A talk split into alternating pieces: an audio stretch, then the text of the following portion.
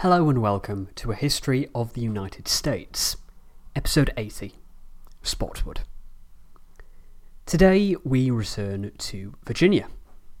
We spent the past three episodes going through what had been happening in England, or as I should now call it in the narrative, since it has been unified with Scotland, Britain. This was crucial. Before we could get into the 18th century, it was necessary to make sure that everybody was aware of how we get to the point of George I being on the throne instead of the Stuarts. The constantly changing views on religious toleration, and just what I mean when I use political terms such as Whig and Tory. This brings us to where we are now. I spent episode 76 beginning this process in Virginia itself plodding through bits of the narrative after Bacon's rebellion, and covering the capital moving to Williamsburg. I think the best place to properly plunge into the Virginian narrative is, however, a couple of years later, 1710. The reason? Alexander Spotswood. Alexander Spotswood was one of the most influential figures in 18th century Virginia and left a huge impression on the colony and really set the stage for the move towards the revolution. He was an able administrator, but was also rather conservative. These features would characterise his spell as governor of the colony, which would last 12 years. He was born in 1676 to an army physician in the English outpost at Tangier, which was then ruled by the English with the support of the Portuguese, but which became part of Morocco in 1684. His family was very loyal to the crown. In fact, his grandfather was executed by Parliament for loyalty to Charles I. Spotswood was a military man, as you might expect being born in a military outpost. At the age of 17, he joined a regiment in Flanders and would fight there for nine years during the War of the Spanish Succession, eventually becoming a lieutenant colonel. He was captured, but the Duke of Marlborough, the commander in chief against the French, managed to secure his release. He then decided to retire from active military service and turned to civil administration. At the age of 34, in 1710, he was made governor of the Old Dominion, Virginia. Now, there were two very different expectations of how this would develop. One was held by the Virginians, and one by Spotswood himself. Despite some reforms following Bacon's rebellion, most of the Virginian legal system was based on the foundation of the colony in 1624. The governor was viewed as the representative of the monarch, and therefore had almost absolute powers there.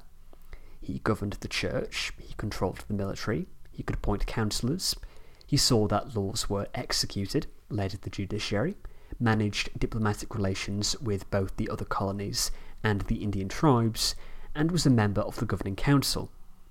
He had separate sources of income, not under the control of the colonial legislature. He had the power of veto, the backing of the English government, and the immense prestige of his position, in order to effectively manage the colony. This was quite an impressive array of powers, and Spotswood had every intention to use them. He was a high Tory, and was brought up in the military. He believed strongly in the chain of command, of royal prerogative, and believed that Virginians should be in awe of his prerogative as the representative of Queen Anne. He honestly expected that his orders should be obeyed without question. I think you can see why this might cause problems. Virginia had, by this point, existed for over a century.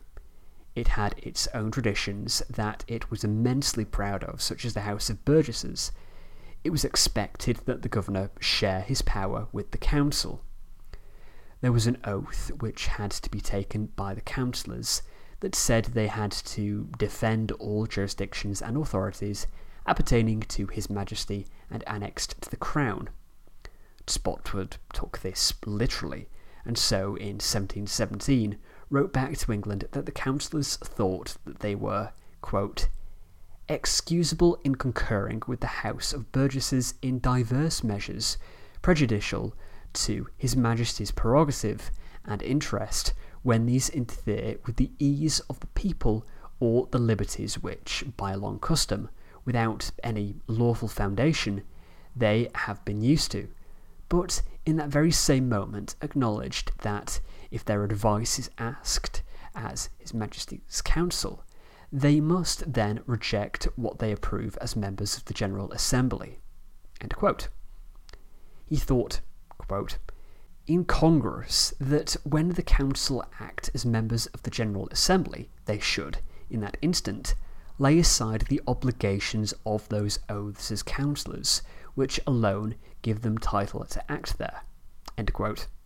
He feared the potential of, quote, many ill consequences particularly this one, that in the most essential part of the government, making of laws, they may prove rather a snare than assistance to the governor, especially if he yet a stranger to the constitution of the country, who may, upon their advice, unwarily give his assent to the enacting several matters prejudicial to the crown and the interests of Great Britain.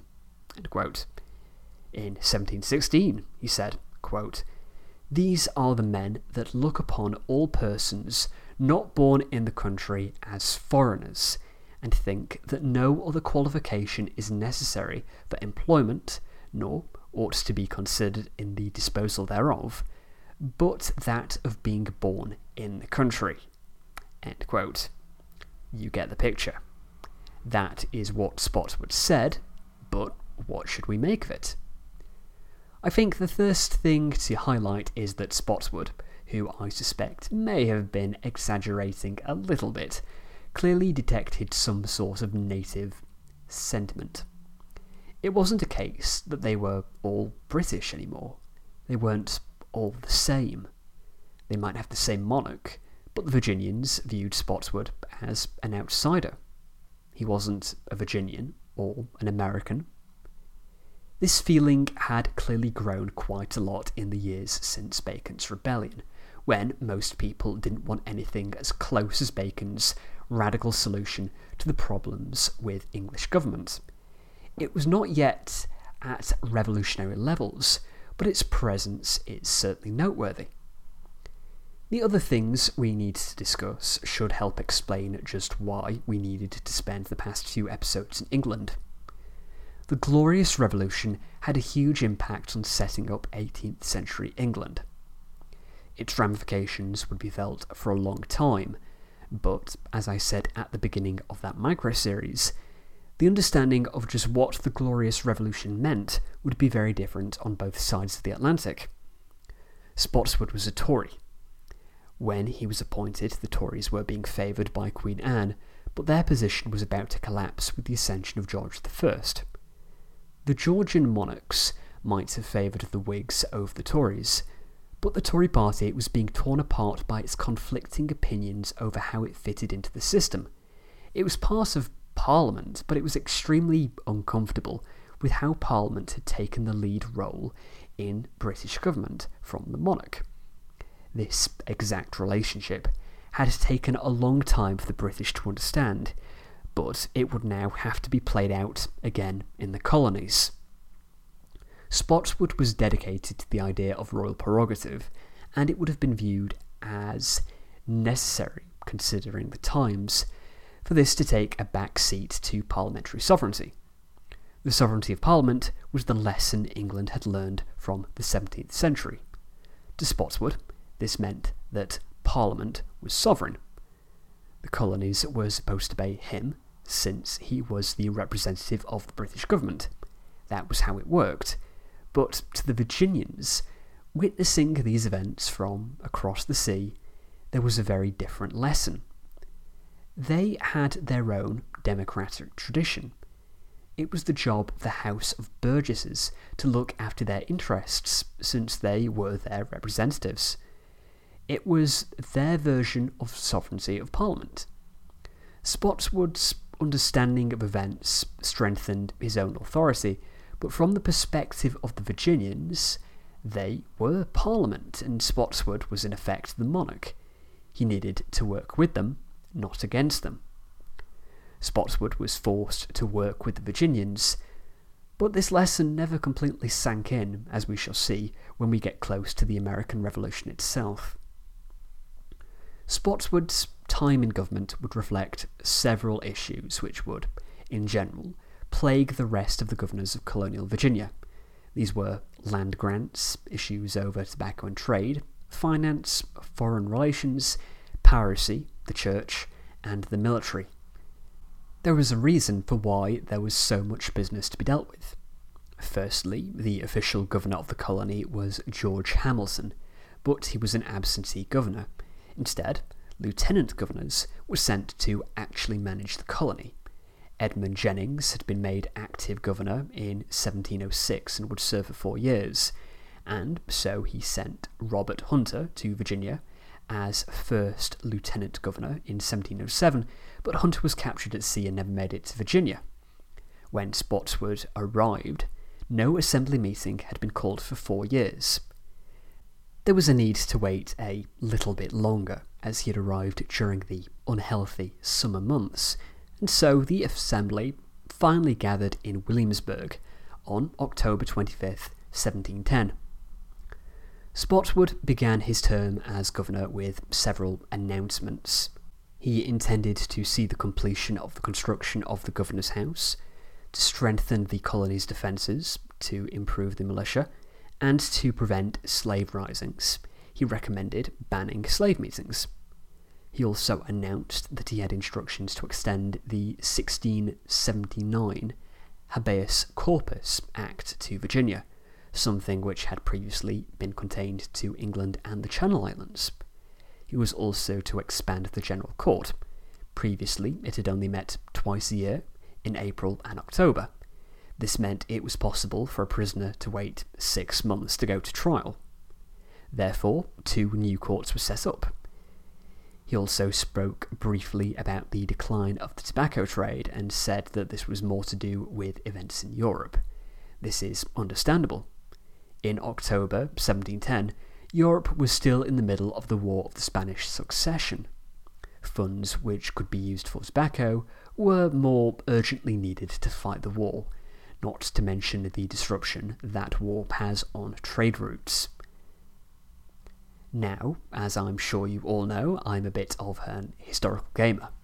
If you are too, I can greatly recommend Empire Total War. It is a turn based strategy game that covers the 18th century and allows the player to lead one of the great powers through this turbulent era in theatres of war, spanning Europe, America, and India. Playable factions are Great Britain, France, the United Provinces, Sweden, Spain, Prussia, Austria, Russia, Poland, Lithuania, the Ottomans, the Mughals, and the Maratha Confederacy. The game was released in March 2009, back when I was 15. I remember obsessing about it when it came out. I'd played many of the other Total War games, but the big thing about Empire for me was the importance of trade. Becoming embroiled in a war with a naval power who could just block your trade routes was horrible in the game. This was a nuisance for 15 year old Jamie, and it was a pain for the real great powers of the 18th century. But it was devastating for those living in the colonies. The Virginian economy was tobacco. If they didn't have people to sell to, the colony would fall into financial problems. This is important this is also a convenient point to end this week's episode. This is also a notable moment in my podcasting career. This is episode 80. Now, previously, my longest series has been Hannibal and the Punic Wars, which lasted for 79 whole episodes. Hannibal was four whole years in the making. Four years. That's a long time. Hannibal was such a huge part of my life, and it just seems crazy that within two years we've already made this longer than Hannibal. It's the longest project I've ever worked on. I mean, I'm currently on the process in trying to form the earlier episodes into a book, roughly uh, from episode 1 through to episode 60, and that stands at 124,000 words. So, this is now my greatest project so far, and I'm really excited to continue on our road to the revolution. If you've enjoyed the series, remember you can find out more online. Just go to the website, thehistoryofpodcast.com. I'm on social media, facebook.com forward slash thehistoryofpodcast, and at historyjamie on Twitter. If you want to send me an email, the address is thehistoryofpodcast at gmail.com. Thanks for listening. I'll see you in two weeks when we get into the governorship of Spotswood.